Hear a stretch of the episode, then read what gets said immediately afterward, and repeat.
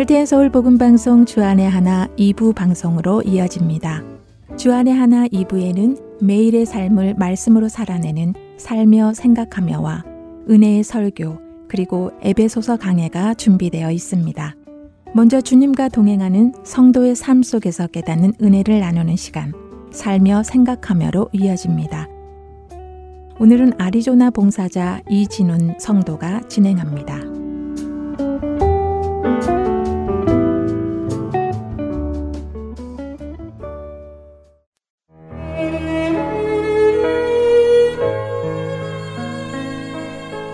코로나가 시작되며 자택근무를 하게 되었습니다.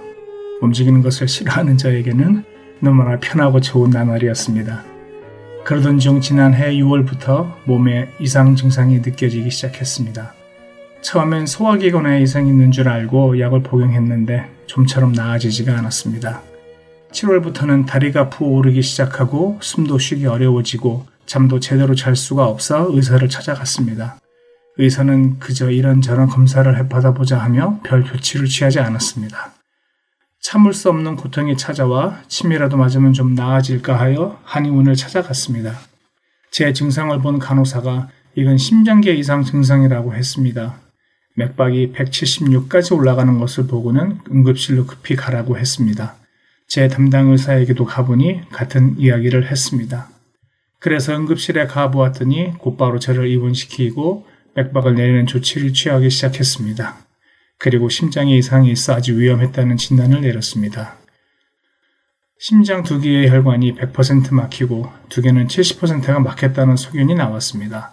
그보다 더 심각한 것은 막힌 것이 오래됐으면 심장의 일부가 죽었을 수도 있고 나중에는 심장 이식 수술을 받아야만 한다는 소견이 나왔습니다. 위험하다는 의사의 통보에도 제 마음에는 큰 동요는 없었습니다. 하나님, 지금 저를 부르신데도 저는 후회 없습니다. 하나님의 나라에 갈 수 있는 것이 큰 축복이니까요. 단지 남겨질 와이프와 아이들 때문에 마음이 아프네요. 하며 제 마음을 하나님께 아뢰었습니다. 저의 소식을 들은 많은 분들이 기도해 주시기 시작했습니다. 전문 병원에서 2주를 지내며 정밀한 검사와 치료를 받으며 죽어 있을 수 있다던 심장의 부위가 아직 살아있다는 것이 확인되었습니다. 그러나 여전히 상황이 나쁘기에 수술을 해야 했습니다. 수술 전날 밤 잠이 오지 않아 늦은 밤 의자에 앉아 이런저런 생각을 했습니다. 그러던 중 제 삶의 주인이 예수님인 것을 새삼 느끼기 시작했습니다. 나를 위해 인간의 몸을 입고 이 땅에 오시고 나의 죄를 위해 고통받으시고 죽으시고 부활하신 예수님의 은혜가 깨달아지며 주체할 수 없는 눈물이 흐르고 병실 한 구석에서 무한한 감사를 드리게 되었습니다. 로머서 8장 35절에서 39절의 말씀이 떠올랐습니다. 누가 우리를 그리스도의 사랑에서 끊으리요 환란이나 공고나 박해나 기근이나 적신이나 위험이나 칼이랴 기록된 바 우리가 종일 주를 위하여 죽임을 당하게 되며 도살 당할 양 같이 여김을 받았나이다 함과 같으니라 그러나 이 모든 일에 우리를 사랑하시는 이로 말미암아 우리가 넉넉히 이기느니라 내가 확신하노니 사망이나 생명이나 천사들이나 권세자들이나 현재일이나 장래일이나 능력이나 높음이나 기품이나 다른 어떤 피조물이라도 우리를 우리 주 예수 안에 있는 하나님의 사랑에서 끊을 수 없으리라. 하나님 아버지께서 저와 같이 하시고 예수님께서 저를 위해 강구해 주시고 성령님께서 지켜주고 계시니 어찌 제가 그 사랑의 눈물로 감사하지 않을 수 있을까요? 사망이나 생명이나 천사들이나 권세자들이나 다른 어떤 피조물도 우리를 주 예수 그리스도 예수 안에 있는 하나님의 사랑에서 끊을 수 없다고 하셨습니다. 그런 분이 저희 아버지, 우리의 아버지이심 깊이 깨달으며 감사의 밤을 보냈습니다. 다음날 수술을 잘 끝내고 며칠 후 퇴원하여 집으로 돌아왔습니다. 오랜 병원 생활에 많이 힘들고 지쳐있는 저를 아내가 지극정성으로 간호해 주었습니다. 얼마나 감사하든지 아내의 사랑을 새삼 깨달았습니다. 아내의 그 정성으로 이제 많이 회복되었습니다. 아직 막힌 두 혈관에 대한 절차가 남아있긴 하지만 이렇게 살 주신 주님께 너무나 감사드립니다. 생명의 주관자 되시는 하나님께서 저를 데려가셔도 감사할 일이고 이렇게 다시 살리신 것도 감사한 일입니다. 그런데 하나님께서 저를 살주신 이유는 하나님의 증인이 되고 예수님의 향기를 필요한 곳에 내라고 하시는 것 같습니다. 제게 생명 주신 하나님 아버지의 마음이 있는 곳에 저의 마음이 향하고 하나님 아버지의 눈물이 있는 곳에 제 눈이 향하는 삶을 제게 주신 삶 속에서 살아내기를 다짐해 봅니다.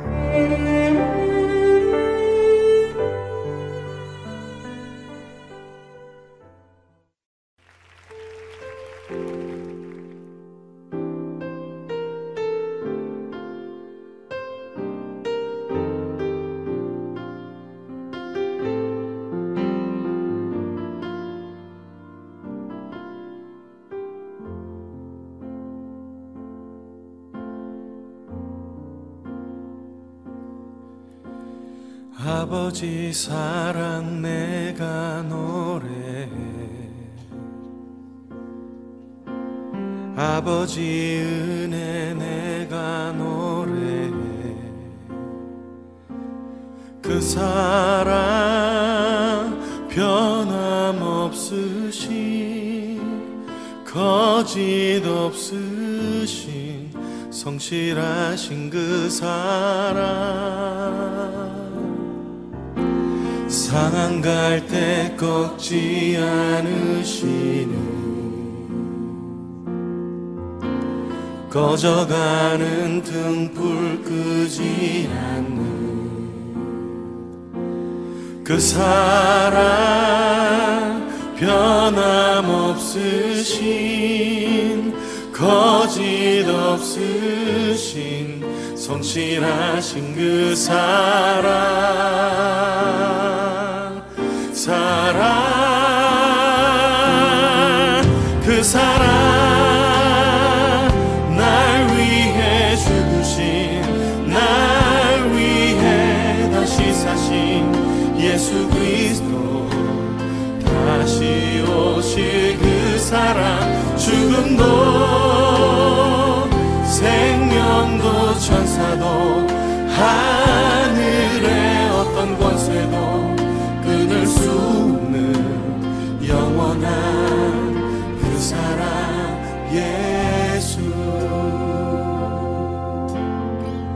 아버지 그 사랑을 다시 한번 찬양하길 원합니다. 아버지 사랑 내가 노래해 아버지 은혜 내가 노래해 그 사랑 변함없으신 거짓 하신 그 사랑. 사랑 갈 때 꺾지 않으시는 꺼져가는 등불 끄지 않는 그 사랑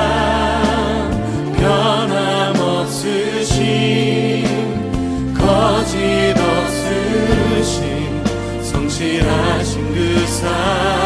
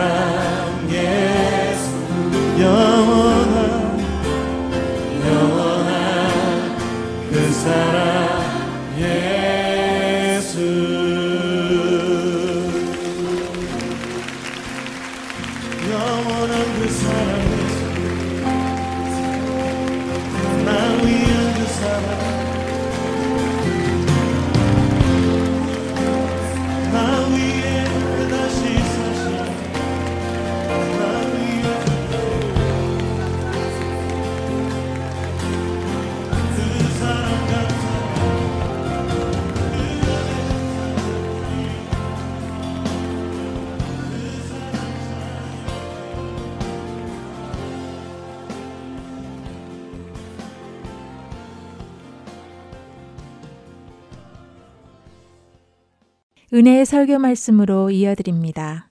오늘은 캐나다 밴쿠버 그레이스 한인교회 박신일 목사님께서 전도서 7장 10절부터 14절까지의 말씀을 본문으로 세상에서 만난 하나님이라는 제목의 말씀 전해 주십니다. 은혜의 시간 되시기 바랍니다.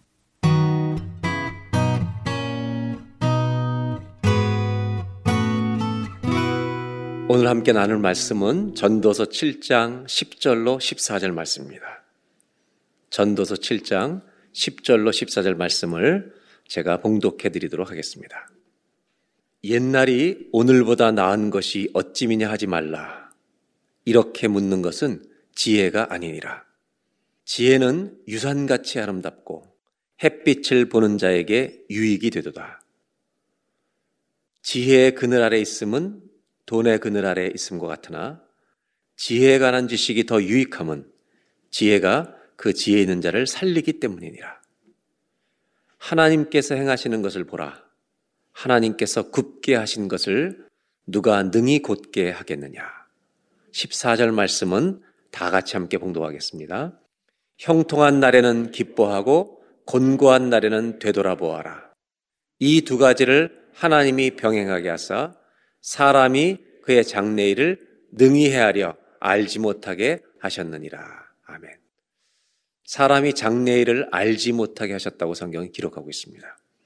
전도서는 12장으로 구성되어 있는데 젊은이들이 특별히 이러한 인생 가운데 올바로 사는 법을 가르치기 위해 인생을 깊이 생각하면서 모았던 지혜자들의 이야기입니다. 하나님을 경외하며 살라고 하는 그 지혜가 담긴 이야기들이 전도서에 기록됐습니다.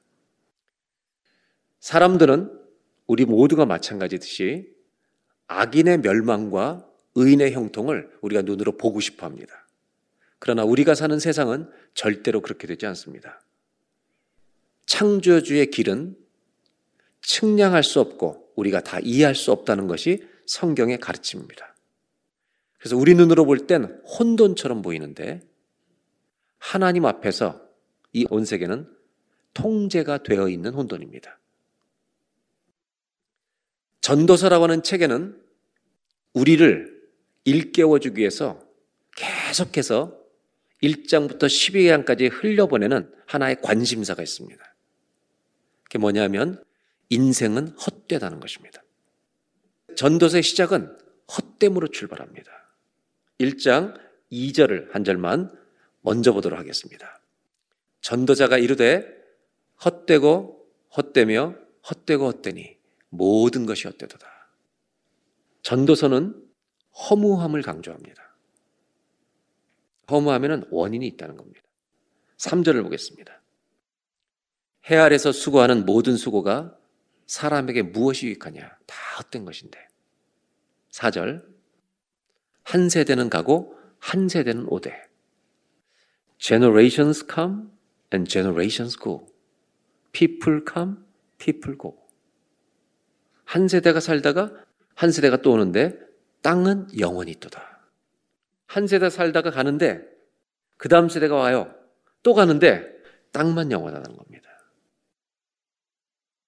전도서에서 사용하는 허무하다라는 단어는 전도서에 37번이 나옵니다.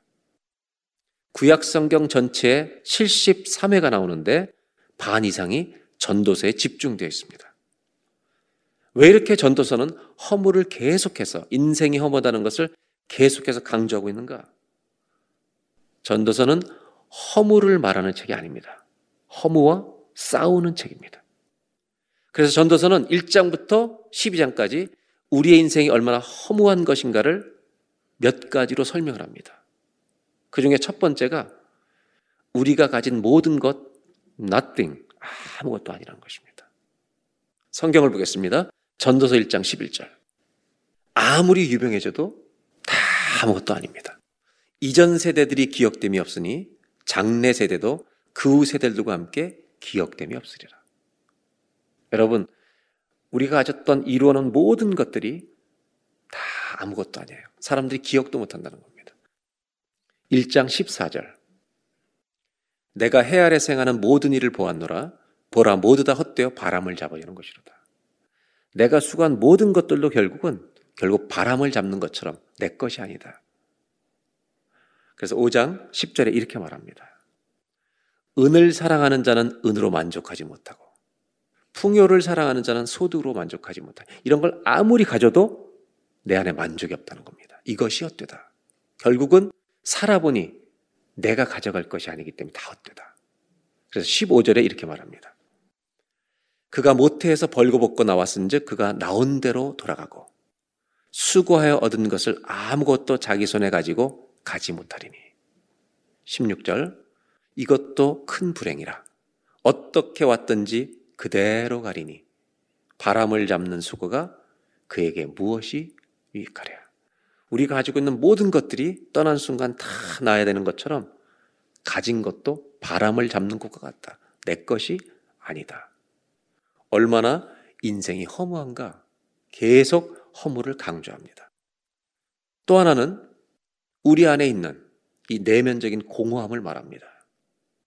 전도서 2장 1절에 정말 이 공허함과 허무를 극복하기 위해서 수많은 것을 내가 하고 싶은 걸 다 해봐라. 쾌락을 즐겨봐라. 그것도 헛되다는 것입니다. 2장 1절입니다. 나는 내 마음에 이르기를 자 내가 시험 삼아 너를 즐겁게 하리니 너는 낙을 누리라 하였으나 보라 이것도 헛되도다. 내가 하고 싶은 거 다 해봐도 헛되다는 것입니다.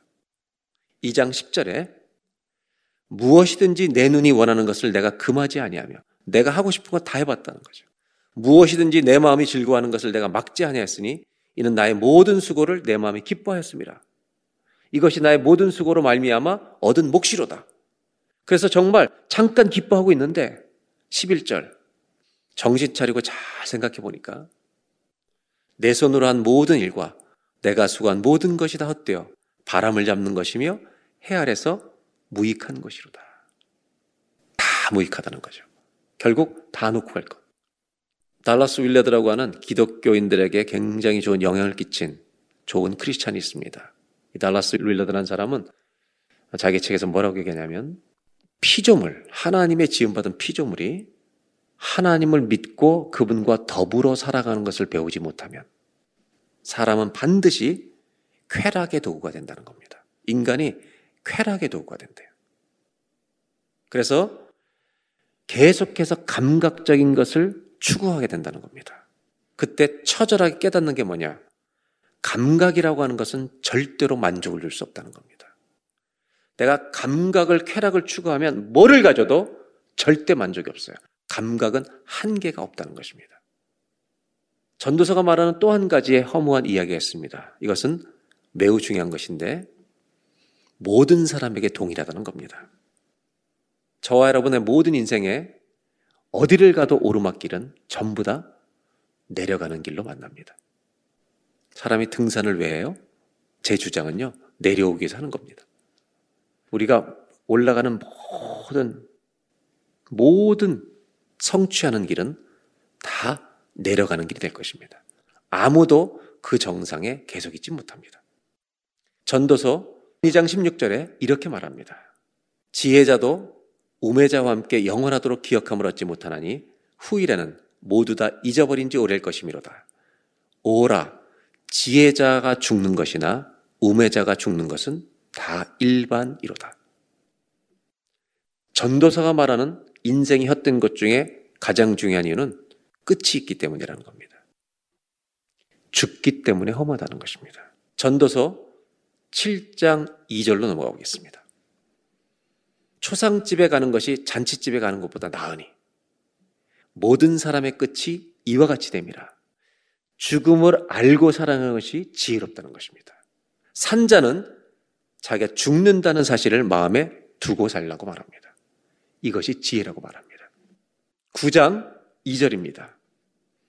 모든 사람에게 임하는 그 모든 것이 일반이라. 우리에게는 커먼한 데스티니가 있다는 겁니다. 모두가 어떻게 살든 우리 모든 사람들이 동일한 목적지가 있다는 겁니다. 그것이 죽음이라는 겁니다. 의인과 악인, 선한 자와 깨끗한 자, 깨끗하지 아니한 자, 제사를 드리는 자와 제사를 드리지 아니하는 자에게 일어나는 일들이 모두 일반이니 선인과 죄인, 맹세하든 맹세하지 않든 그걸 무수하는 자가 일반이로다. 9장 3절 다 같이 한번 읽겠습니다. 모든 사람의 결국은 일반이라. 이것은 해 아래에서 행해지는 모든 일 중에 악한 것이니 곧 인생의 마음에는 악이 가득하여 그들의 평생에 미친 마음을 품고 있다가 후에는 죽은 자들에게로 돌아가는 것이라. 모든 사람의 결국은 결국 하나라는 겁니다. 결국 죽은 자에게 돌아가는 것이 인생이라고 말합니다. 왜 전도서는 우리를 허무함으로 절망의 끝에 절벽에 우리를 밀어내는가? 전도서를 읽으면 우리 모두를요, 벼랑 끝으로 밀어갑니다. 그리고 우리가 얼마나 허무한 자들인지, 그를 아주 절실히 깨닫게 만듭니다. 왜 그렇게 하는 것일까? 사람은 살고 싶은 갈망이 언제 제일 클까요? 살고 싶은 삶이 가장 클 때는 평범할 때가 아닙니다. 죽음 앞에 설 때입니다. 그때 살겠다는 갈망이 가장 강하게 일어납니다. 왜 우리를 인생이 잠깐이다. 네가 가진 것 아무것도 아니다. 허무의 벼랑 끝에 세워놓는가 이유가 있습니다.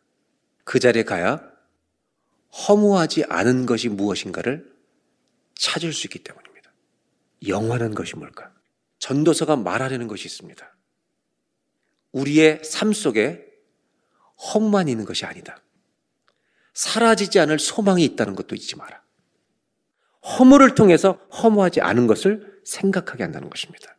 그래서 전도서는 이 한 구절에 모든 12장이 걸려 있습니다. 한번 따라해 보실까요? 너는 청년의 때 너의 창조주를 기억하라. 허무한 인생이 허무하지 않은 분을 만날 수 있다는 것입니다. 이 세상에서 죽어가야 되는 세상에서 우리는 이 죽음 속에서 죽음이 아닌 것을 바라볼 수 있게 하셨다는 겁니다. 그 소망이 누구냐? 우리 주님이십니다. 세상에서는 무엇을 가져도 허무합니다. 그래서 우리는 허무함을 뒤집을 수 있는, 역전시킬 수 있는 소망이 필요합니다. 하나님은 감사하게도 우리 마음 속에 영원한 것을 사모하는 마음을 주셨다고 말합니다. 이것이 은혜입니다. 우리에게 주신 소망의 근거가 되는 것입니다. 모든 것이 멈추고 다 사라질 것을 보면서 우리는 그 없어질 것을 통해 없어지지 않은 것을 보게 된다는 것입니다. 영원한 것을 구할 수 있게 된다는 겁니다. 여러분, 사라지지 않을 영원한 기쁨이 있습니다. 그분이 바로 우리 주님이십니다. 창조주 하나님을 기억하라는 말은 하나님 때문에 기뻐하라는 말입니다. 소유의 기쁨, 권력의 기쁨 다 잠깐입니다. 왜냐하면 그칠 날이 올 것이기 때문입니다. 우리가 그렇게 아둥바둥 남보다 조금 더 가지기 위해서 그렇게 하는 애쓰는 모든 것들이 마지막에 가서는 헛된 것을 우리는 다 알게 된다는 것입니다. 그래서 우리 인생은 어떻게 표현하냐? 젊은이들을 아침에 비유하고 황혼에 깃든 분들을 저녁으로 비유합니다. 그래서 아침으로 시작해서 저녁으로 끝나는 소망으로 시작해서 절망으로 끝나는 것이 우리 인생을 표현하는 방식입니다. 그러나 성경은 거꾸로 표현합니다. 우리는 태어날 때부터 어둠입니다. 이 어둠인 우리가 영원한 빛이신 소망이신 주님을 만나면 아침으로 바뀌는 겁니다. 그래서 주님을 만난 사람들의 인생은 저녁이 되고 아침이 올 줄로 믿습니다. 우리에겐 영원한 아침이 있는 것입니다. 성경 전도서가 말하고 있는 첫 번째 가르침이 있습니다. 그건 뭐냐 하면 우리의 정말 잠깐의 기쁨이 아니라 영원한 기쁨은 바로 주님이라는 것입니다. 그래서 하나님을 기뻐하는 것이 우리의 힘이 될 줄로 믿습니다. 한번 따라해 보실까요? 하나님을 기뻐하는 것이 우리의 힘입니다. 하나님을 기뻐하는 정말 그 주님을 만난 사람은 그 기쁨으로 충만하게 채워진다는 겁니다. 제가 한 가지 질문할 것이 있는데요. 정말 그러한가라는 것입니다. 여러분, 정말 주님이 우리의 영원한 기쁨이 되시는가? 한번 물어보시기 바랍니다, 자기한테.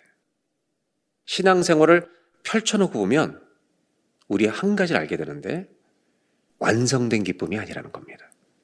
우리는 신앙의 여정 속에서 하나님이 우리의 절대 기쁨이 된다는 것을 배워가는 과정 속에 있는 것입니다. 저와 여러분 모두 주님이 우리의 완전한 기쁨이 되는 그 여정에 지금 걸어가고 있는데 그 은혜가 계속해서 기쁨이 쌓여가는 복이 있기를 바랍니다. 이것이 전도서의 가르침입니다. 성경에는 그 주님으로 기뻐한 사람들의 이야기가 많고 우리가 살아가는 크리스천들 가운데도 그 주님으로 인하여 절망을 소망으로 바꾼 사람들이 얼마든지 있습니다. 일본에는 우리가 잘 아는 미우라 아야코 삼포릉자라고 하는 작가가 있습니다. 사실 이 여인은 젊었던 청년의 때 20대 때 인생이 허무였고 절망이었습니다. 왜냐하면 폐결핵과 척추의 병이 걸려서 이 여자는 13년 동안 천정만 바라보고 누워 살았습니다. 원래 이름은 호타 아야코입니다. 미우라 아야코는 자기 남편의 성을 따라 미우라가 된 건데 이 호타 아야코는 그렇게 병상에 누워 있을 때 일본의 아주 신실한 한 크리스찬이 자기를 찾아오게 됩니다. 그래서 그 사람을 통해서 미우라 아야코가 병상에서 주님을 만나게 됩니다. 그리고 병상에서 세례를 받습니다. 그러나 안타깝게 자기에게 복음을 전해준 사람은 예수님을 전해준 사람은 먼저 천국에 갑니다. 그리고 얼마 후에 그의 남편이 되었던 미우라 마스요라고 하는 사람이 이 호타 아야코에게 병상에 누가 소개를 해서 찾아오게 돼요. 이 사람도 신실한 기독교인이었습니다. 일본에는 기독교인가 많지 않잖아요. 그런데도 신실한 크리스찬들이 교회마다 작을지라도 있는데 그 미우라 마스요라는 남자 청년이 이제 이 호따였고 누워있는 자매를 소개받아가지고 교제를 시작합니다. 세례를 받았던 아야코는 자기한테 말씀을 좀 읽어달라고 했을 때 그가 읽어준 처음 말씀이 요한복음 14장 너희는 마음에 근심하지 말라는 것이었습니다. 하나님을 믿으니 또 나를 믿으라. 그 요한복음 14장을 쭉 읽어줬습니다. 그리고 자기를 위해 기도해달라고 부탁했을 때 미우라 마스요는요 병상에 누워있는 자매를 붙들고 하나님께서 고쳐주기를 간절히 기도합니다. 그러다가 이 기도에 더 깊이 들어가면서 이 사람을 살려주고 자기를 데려가더라도 이 사람 살려달라고 그렇게 기도합니다. 그리고 두 사람은 5년 동안 교제하다가 여러분 결혼합니다. 그 남편의 소원이 뭐였냐면 5년 동안 정말 교제하면서 이 사람을 사랑해서 하나님 3일만 살아도 좋사오니 이 여인과 함께 살게 해달라고. 그렇게 하고 결혼을 합니다. 이 가정에 기적이 일어나는 겁니다. 24살 때 병상에서 누워있던 이 자매가 결혼하고 병이 나버립니다. 13년 지나서 낫고 그때부터 작은 비즈니스를 하면서 글을 써서 일본의 신춘문예에 1등으로 당첨되는 영광을 누리게 됩니다. 그래서 1등으로 당첨된 소설이 우리가 잘 아는 빙점이라는 책입니다. 1922년도에 태어났던 미우라 야코는 99년 77세의 세상을 떠납니다. 그 남편은 남편이 두 살 어렸는데 더 오래 살면서 2014년까지 사는데 2008년도쯤에 우리 한국의 OMF 선교사로서 한국 사람이었던 분이 이 집을 방문합니다. 남편은 혼자서 아내가 소설을 말하고 남편이 공무원을 그만두고 그걸 소설을 받아 썼어요. 그래서 90편 정도의 책을 썼는데 그 방에서 홀로 살고 있었습니다. 함께 갔던 사람들과 이 선교사님이 물었습니다. 두 분의 사랑에 대해서 좀 얘기해 달라고. 사랑이 뭐냐고. 근데 이 남편이 혼자 살면서 이렇게 대답하더래요. 사랑은, 진정한 사랑은 상대방이 정말 기쁠 수 있는 것들을 해주는 것이 사랑이다. 그렇게 생각하고 살았습니다.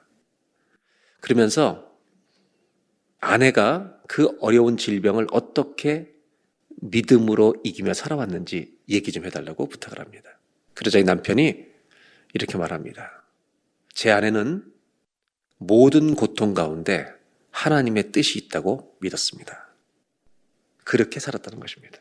그래서 고통을 통해 구원이 얼마나 감격스러운 것인지를 더 깊이 누리고 살았습니다. 고난이 주는 그것이 나에게 유익이라고 말하며 평생을 살았습니다. 그렇게 주님으로 기뻐하면서 살다가 죽기 전에 제 아내가 이런 말을 남겼습니다. 여보, 죽는 것은 하나님이 나에게 주신 최후의 사명입니다. 제 아내는 죽음을 마지막 사명으로 받아들였습니다. 그리고 사명을 완수한 사람입니다. 죽음을 슬퍼하는 것이 아니라 그 죽음을 통해 부활을 주신 주님을 기뻐하고 감사하며 그 주님 품에 안겼다는 말입니다. 전도서는 하나님을 기억하라고 말합니다. 너의 창조주 하나님을 기억하라. 인간만을 바라보다가 절망과 허무에 빠지지 말라는 것입니다. 허무 속에 영원한 것을 감추어 놓으신 주님을 바라보라.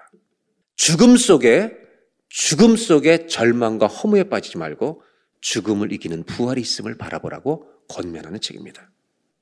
그래서 전도서 8장 1절에는 이렇게 말하고 있습니다.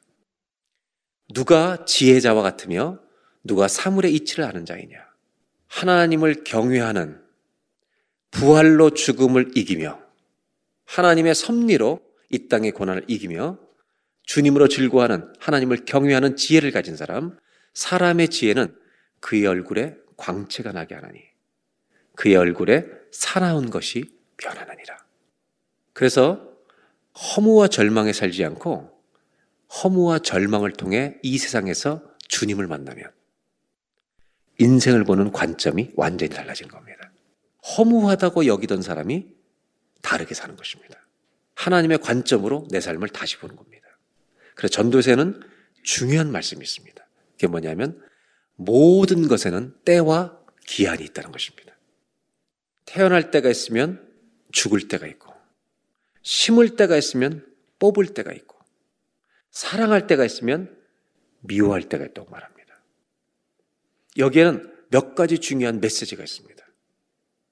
모든 것이 때가 있다는 것을 아는 사람은 기다릴 줄 압니다. 성급하지 않습니다. 또 한 가지는 분별합니다. 무조건 기다리는 게 아니라 사랑할 때와 책망할 때를 구별합니다. 무조건 수용이 아닙니다. 안아줄 때가 있고 안는 것을 멀리 할 때가 있다는 것입니다. 심을 때가 있고 뽑을 때가 있다는 것입니다. 즉, 기다림과 분별의 균형을 가지고 산다는 것입니다. 하나님이 하시는 일을 우리 사람들이 알지 못하게 하셨다는 것은 불행이 아닙니다. 하나님이 인생을 경영하는 방식입니다. 그것을 받아들이게 된다는 겁니다. 전도서 3장 11절을 보겠습니다. 다 같이 한번 함께 봉독합니다.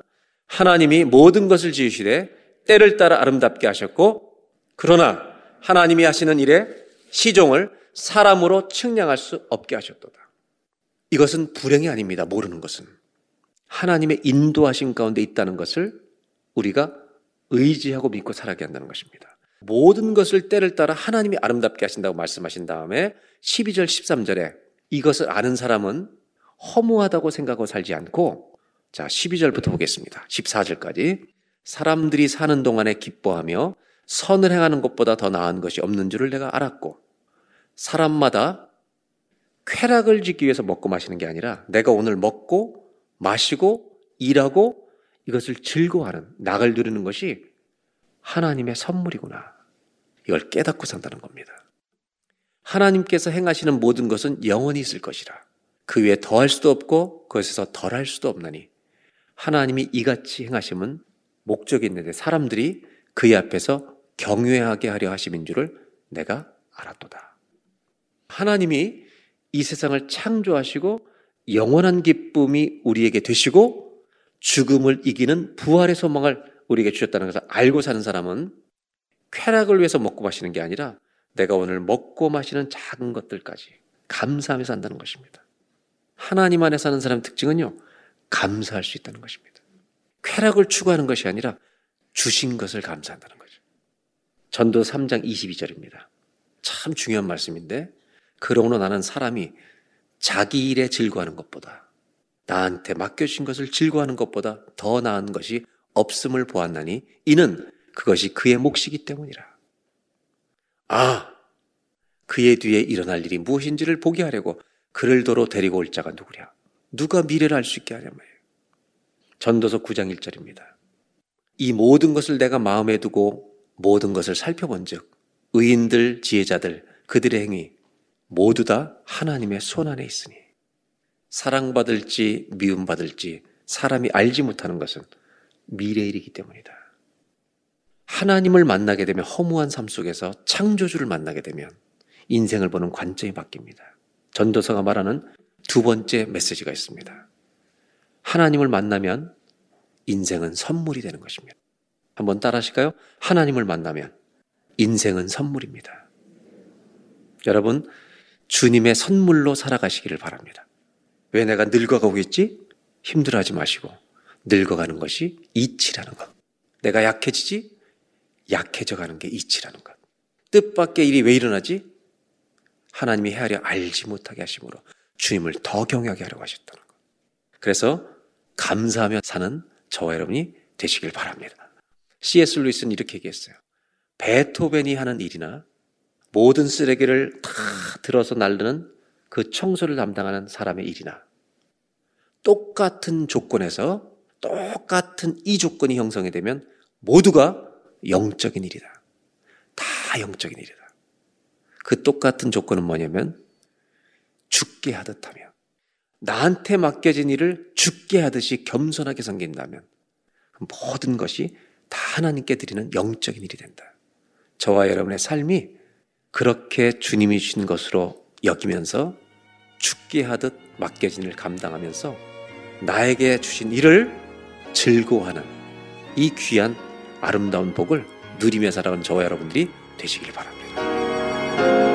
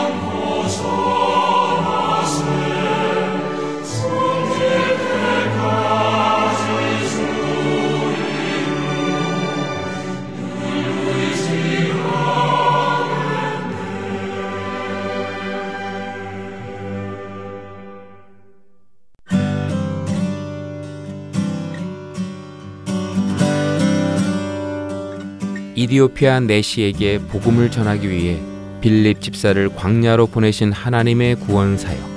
지금도 그 구원의 역사는 일어나고 있습니다. 믿지 않는 자에게 복음을, 믿는 자들에게 영적 성장을 도와주는 하트앤소울 복음 선교에 동참하지 않으시겠습니까? 하트앤소울 복음 방송 선교회에서는 후원으로 동참하실 동역자를 찾습니다.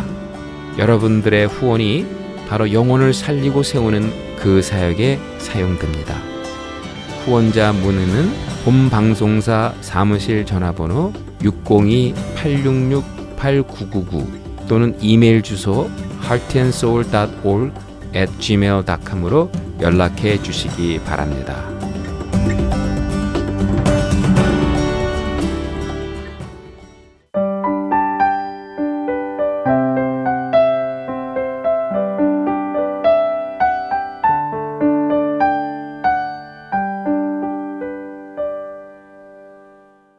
계속해서 에베소서 강해 보내드립니다.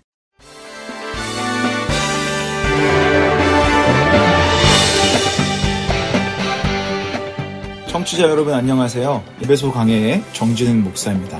우리는 지난주에 3절에서 6절까지 예수 안에 있는 신령한 복 중에 그첫 번째를 보았습니다. 혹시 기억이 나십니까? 그 첫 번째는 바로 창세전에 예수 안에서 우리를 자녀 삼아 주셨다는. 지금 여러분과 저를 영원토록 너는 내 거다 라고 말씀하시는 그 놀라운 은혜를 보았습니다.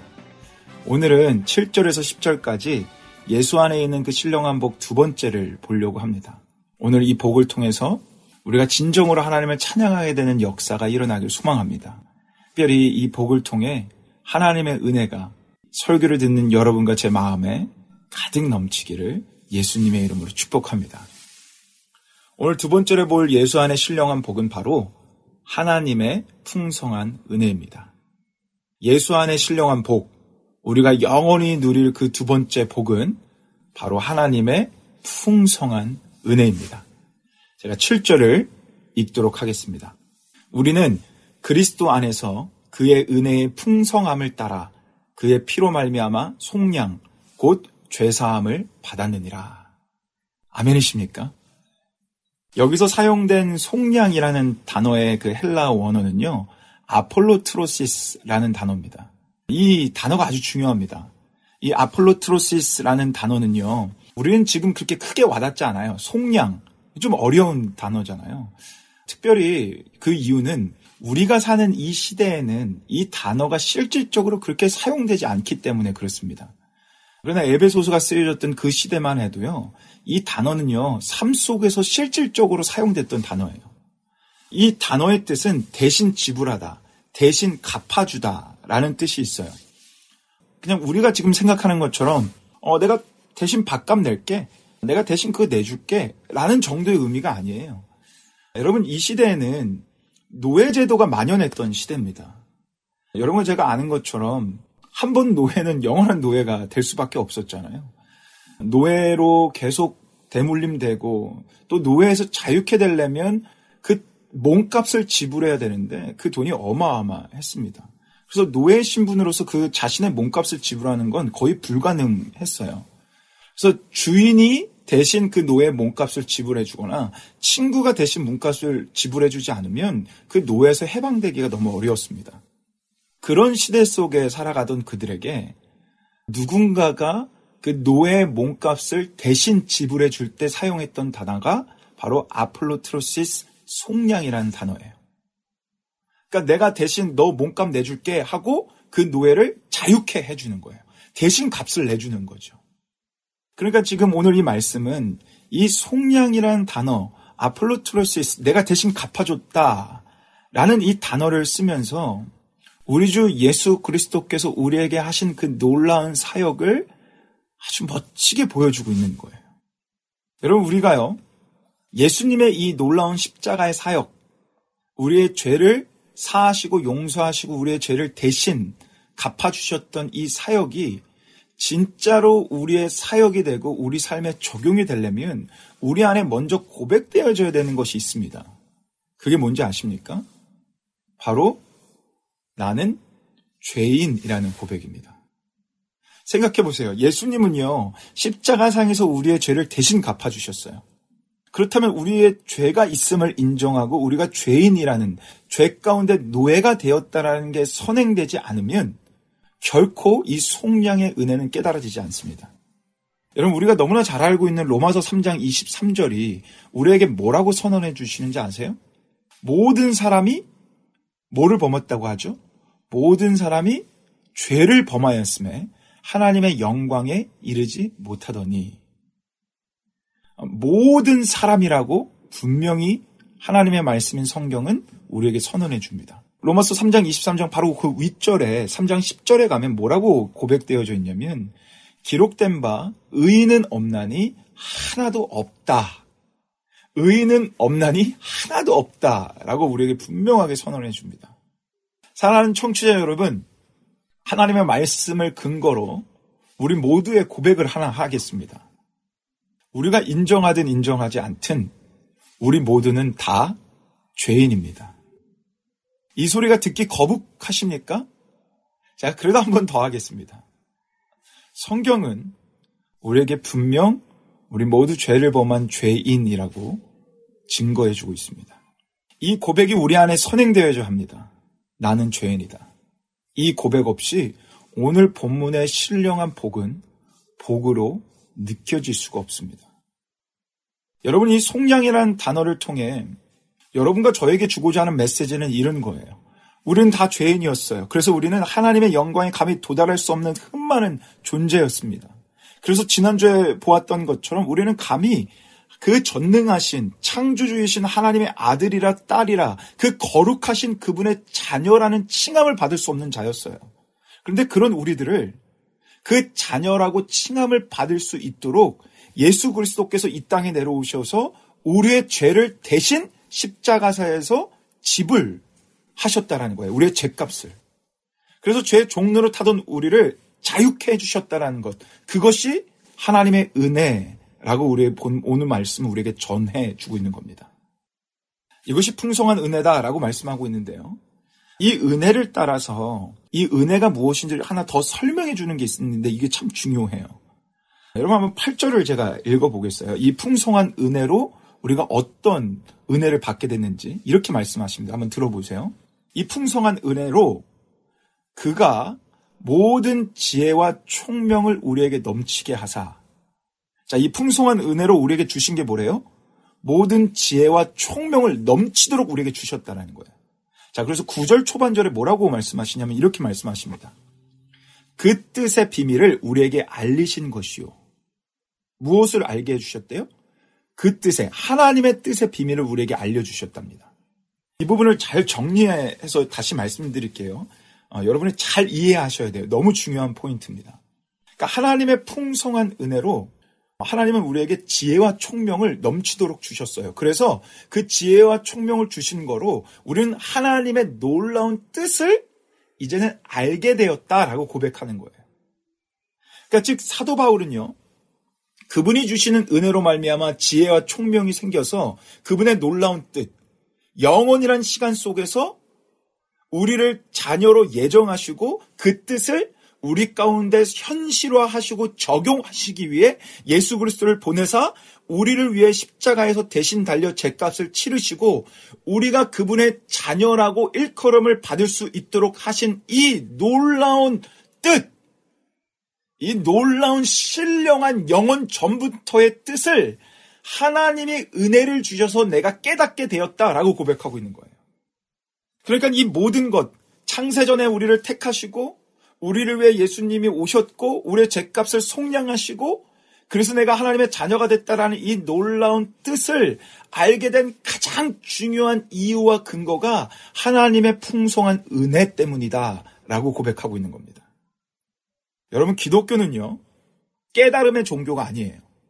어떤 돌을 닦아서 종교 생활을 오래 해서 어떤 경지에 올라서 깨달음을 얻게 되는 종교가 아니라는 거예요. 우리가 많이들 착각하고 있습니다.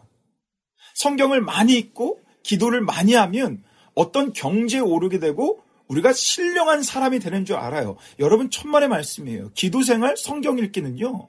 구원받은 자가 마땅해야 되는 우리의 삶이자 신앙생활이지 그걸로 인해서 돌을 닦는 행위가 아닙니다. 제가 아까 여러분들에게 읽어드렸던 로마서 3장 10절에서 다시 한번 읽어드릴게요. 한번 여러분 잘 들어보세요.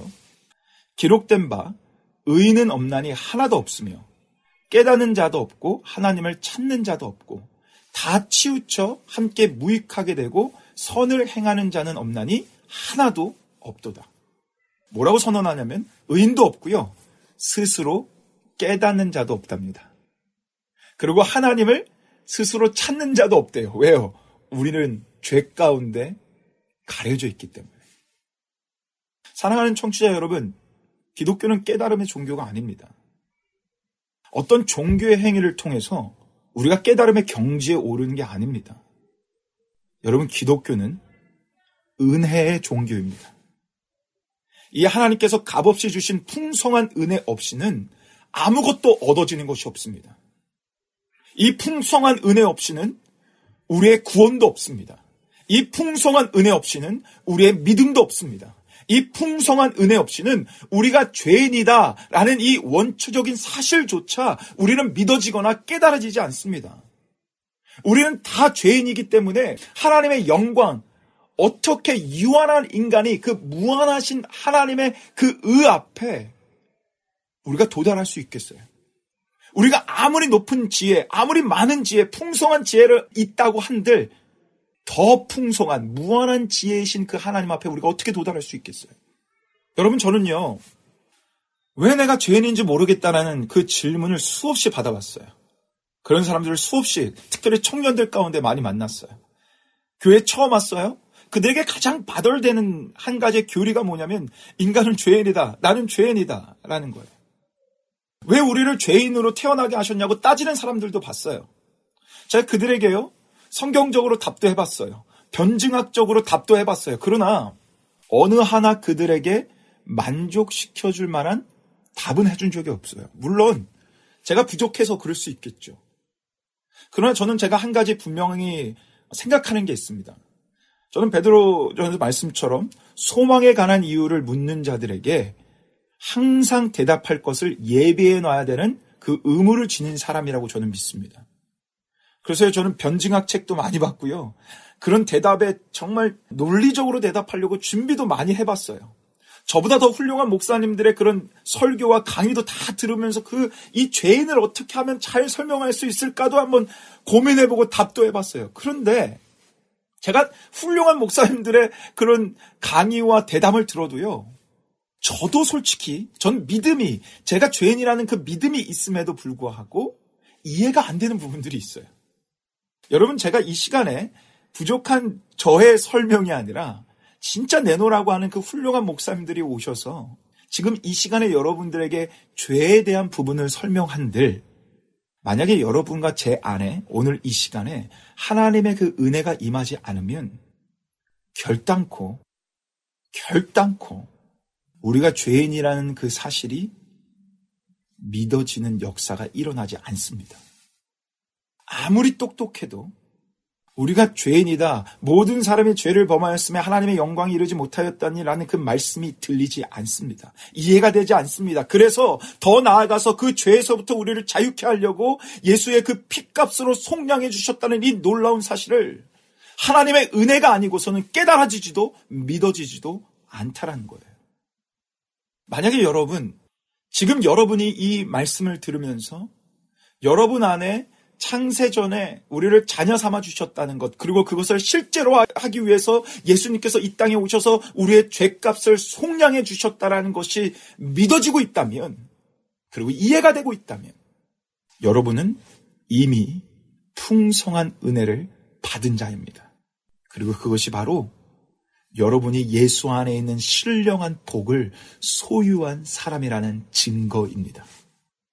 오늘 이 말씀 속에서 저는 이 풍성한 은혜를 더 강화시키는 단어가 하나 있다라고 생각해요. 지금 이 신령한 복이 제가 에베소서 1장 3절에서 14절까지 쭉 설명한다 그랬잖아요. 그리고 제가 이 부분을 심도 있게 보는 이유는 에베소서 1장 3절에서 14절을 온전히 이해하지 못하면 앞으로의 에베소서 말씀을 이해할 수 없기 때문입니다. 어떻게 보면 앞으로 예배소서의 말씀은 이 말씀의 반복과도 같아요. 자, 근데 이 은혜를 가장 강력하게 우리에게 표현해주는 한 단어가 있는데 그게 반복적으로 나오는데 바로 기쁘심이라는 단어예요. 5절, 9절에 나와요. 그 기쁘신 뜻대로. 9절에서는 그 곧 그 기쁘심을 따라. 저는 이 단어를 볼 때마다 묵상할 때마다 은혜가 배가 되는 것 같아요. 감격이 돼요. 여러분 이게 무슨 말씀인지 아세요? 우리 주 하나님께서요.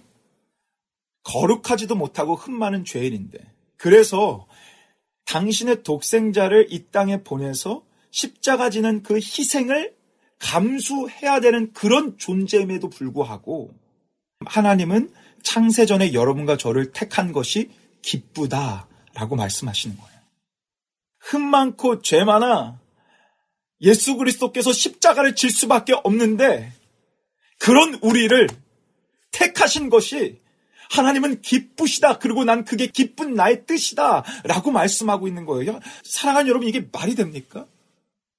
여러분과 저의 존재의 어떤 이유와 어떤 모습과 상관없이 다른 어떤 모든 사람들이 나를 존귀한 존재로 여기지 아니한다라고 할지언정 아니 내가 다른 사람들 앞에 뭔가를 내세울 것이 아무것도 없다라고 한다고 할지언정 우리 주 하나님께서는요 그런 여러분과 제가 기쁘다라고 말씀하세요.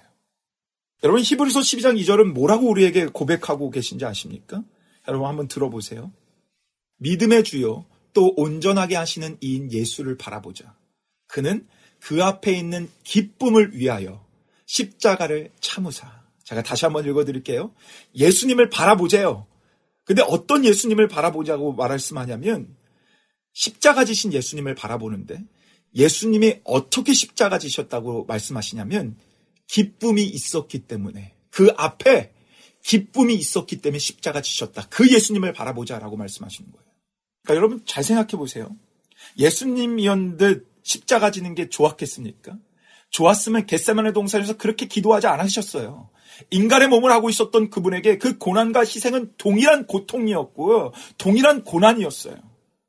그런데 그분이 십자가를 지실 수 있었던 이유는 십자가의 희생으로 자신의 목숨을 우리에게 내줄 수 있었던 이유는 그걸 통해서 우리가 살아난다라는 우리의 죄가 사해지고 하나님 아버지의 놀라운 자녀로 회복될 수 있다라는 그 사실이 너무 기뻐서 그것이 기뻐서 그 기쁨을 보며 십자가를 지셨다라는 거예요. 여러분, 여러분과 제가요 그런 존재예요.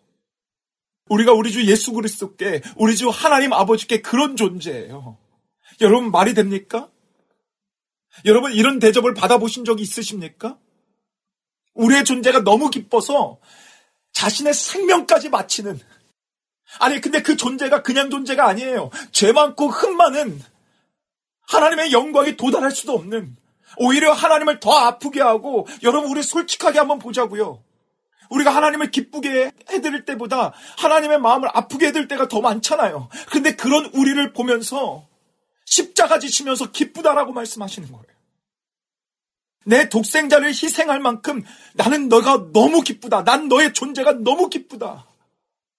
그리고 그 기쁨으로 예수님은 십자가 지셨습니다. 제가 예전에 한 목사님을 통해서 설교를 듣다가 잊을 수 없는 한 이야기를 들었어요. 그분의 어린 자녀가 백혈병에 걸리셨어요. 여러분 자녀가 백혈병에 걸린 것만으로도 얼마나 마음이 아픕니까? 근데 그 백혈병을 가진 부모의 마음 속에서 제일 아픈 게 뭐냐면 그 아이들이 골수 주사를 맞을 때랍니다. 뼈에서 골수를 빼내고 골수에 주사를 넣고 왜냐면 저는 안 맞아봐서 모르겠어요. 근데 그게 너무 아프대. 그때 아이들이 제일 오열하고 너무 힘들어한대요. 그래서 그 골수를 뽑을 때나 골수 주사를 넣을 때나 할 때는 엄마는 근처에도 못 오게 한답니다. 왜냐면 엄마는 그걸 보면서 너무 힘들어하고 심지어는 졸도하는 엄마들도 있대요. 그래서 엄마 대신 아빠만 올 수 있게 한다라는 거예요. 그 목사님이 자신의 그 어린 자녀가 그 골수 주사를 맞는 모습을 보면서 그 아이가 오열하고 소리를 고래고래 지르는 그 모습을 보면서 너무 마음이 아파가지고 하나님께 기도했대요. 하나님, 하나님 제발 제가 대신 아프게 해주세요. 하나님 저 아들 말고 제가 대신 아프게 해주세요. 제발 하나님은 그렇게 하실 수 있잖아요. 그런데 그때 그 목사님이 막 그렇게 기도를 하다가 불현듯 한 가지가 깨달아지는 게 있었는데 뭐가 깨달아졌냐면 아 우리 하나님 기쁘셨겠다. 아 그래서 예수님이 기쁨으로 십자가 지셨구나. 죽을 수밖에 없는 그분의 자녀. 영원한 형벌 속에서 영원한 고통 속에서 살아갈 수밖에 없었던 그분의 자녀를 대신해서 아버지이신 그분이 아파할 수 있다는 것 대신 그 자녀들을 위해 자신의 생명을 바칠 수 있다는 건 기쁨이었겠다. 그게 깨달아지셨다는 거예요. 우리 하나님 기쁘셨겠다. 오늘 이 에베소의 말씀이 여러분과 저에게 그걸 증명해 주고 있는 거예요. 예수님이 오셔서 송양 대신 우리의 죄값으로 자신이 십자가에 달려 돌아가신 것이 기쁘신 뜻이랍니다. 그렇게 했다라는 것이 기쁘답니다. 기뻐서 참았답니다. 내가 기뻐서 십자가 졌다. 대신 갚아줬다. 라는 음성이 오늘 본문 속에 담겨 있습니다. 그래서 이 은혜를 은혜로 깨달은 사도 바울은 감옥 속에 갇혀도 자신의 삶에 문제가 연속적으로 찾아와도 하나님을 찬양할 수밖에 없는 거예요. 사랑하는 우리 청취자 여러분 생각해 보세요.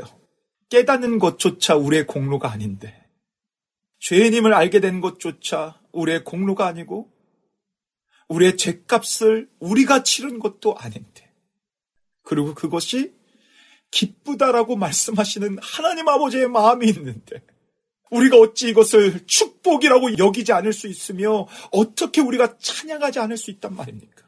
이 은혜를 받으면 왜 찬양하는지 깨달아집니다. 이 은혜를 받으면 왜 예수 그리스도의 십자가만 얘기하면 그렇게 눈물이 나는지, 예수의 그 십자가만 생각하면 왜 기쁨의 눈물이 나는지 깨달아질 수밖에 없어요. 왜 다윗 왕이 왕이라는 신분을 가지고도 바지가 벗겨질 정도로 춤추며 하나님을 찬양했는지 이해가 될 수밖에 없어요. 사랑하는 여러분, 이 풍성한 은혜를 사모하십시오. 이 은혜 말고 우리에게 필요한 건 없습니다. 아니, 이 예수 안에 우리에게 주시는 이 신령한 복을 사모하십시오. 이 복을 받으면 영원히 목마르지 않습니다. 어디서나 감사할 수 있습니다. 만족할 수 있습니다. 아니, 잃어버릴 수 있죠. 다시 또 넘어질 수 있죠. 그러나 오늘 이 말씀을 통해서 다시금 인크레이지 해주고 있는 거예요. 우리 다시 그 복을 생각하자. 너희가 어떤 풍성한 은혜를 받았는지 다시금 생각하자. 그래서 우리의 문제를 이 복 가운데 이겨나며 찬양하자. 사랑하는 청취자 여러분, 전 이 복으로, 이 은혜로 여러분과 제가 이 세상을 넉넉히 이기는 자가 되길 소망합니다. 세상에 들리는 소리는 지금 암울합니다. 여러분 사실 우리는 아직도 여전히 코로나 바이러스 속에서 살아갑니다. new normal의 시대입니다. 우리가 살아가 본 적이 없는 시대입니다. 4차 산업혁명이 일어나고 있습니다. 한국의 새로운 정권이 다시 세워집니다. 여전히 전쟁의 소리 계속 일어나고 있습니다. 사실 뉴스 속에서는 우리의 마음을 밝게 해줄 것이 없습니다. 우리의 미래도 불투명합니다. 그런데 그 가운데서도 우리가 이 세상을 넉넉히 이기며 만족하며 감사하며 찬양할 수 있는 이유는 이 풍성한 은혜가 예수 안의 축복으로 여러분과 제 안에 주어졌기 때문입니다. 사랑하는 여러분, 받는 것이 중요한 게 아닙니다. 누리는 것이 중요합니다. 여러분이 진짜 믿음이 가지고 계시다면 여러분이 이미 이 복 가졌습니다. 이 은혜 가졌습니다. 이제는 누리며 세상이 감당하지 못하는 인생을 살아가십시오. 그리고 이 복에 함께 동참하며 받고 누리고 싶은 자가 있으시다면 오늘 여러분을 향해 어떤 존재든 여러분을 향해 나는 너가 기쁘다. 그래서 내가 십자가 졌다라고 말씀하시는 이 예수 그리스도 앞에 무릎 꿇고 그분을 여러분의 주요 구세주로 영접해 보십시오. 세상이 줄 수 없는 평강이 그 승리가 그 만족이 여러분에게 넘쳐날 것입니다. 이 복된 인생을 걸어가시는 이 축복으로 풍성한 은혜의 삶을 살아가시는 여러분과 제가 되기를 예수님의 이름으로 간절히 간절히 축복합니다. 오늘 에베소 강의 여기서 마치겠습니다. 감사합니다.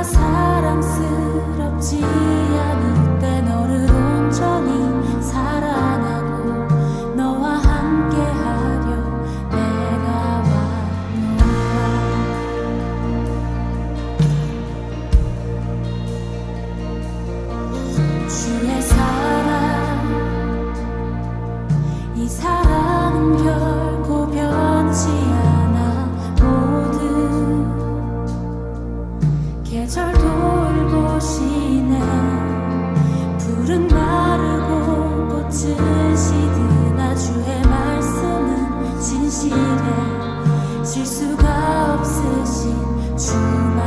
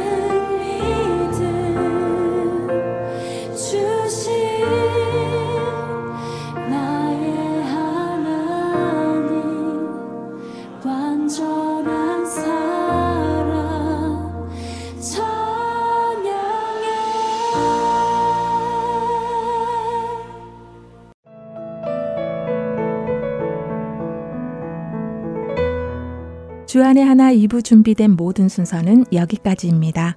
계속해서 주안의 하나 3부로 이어집니다.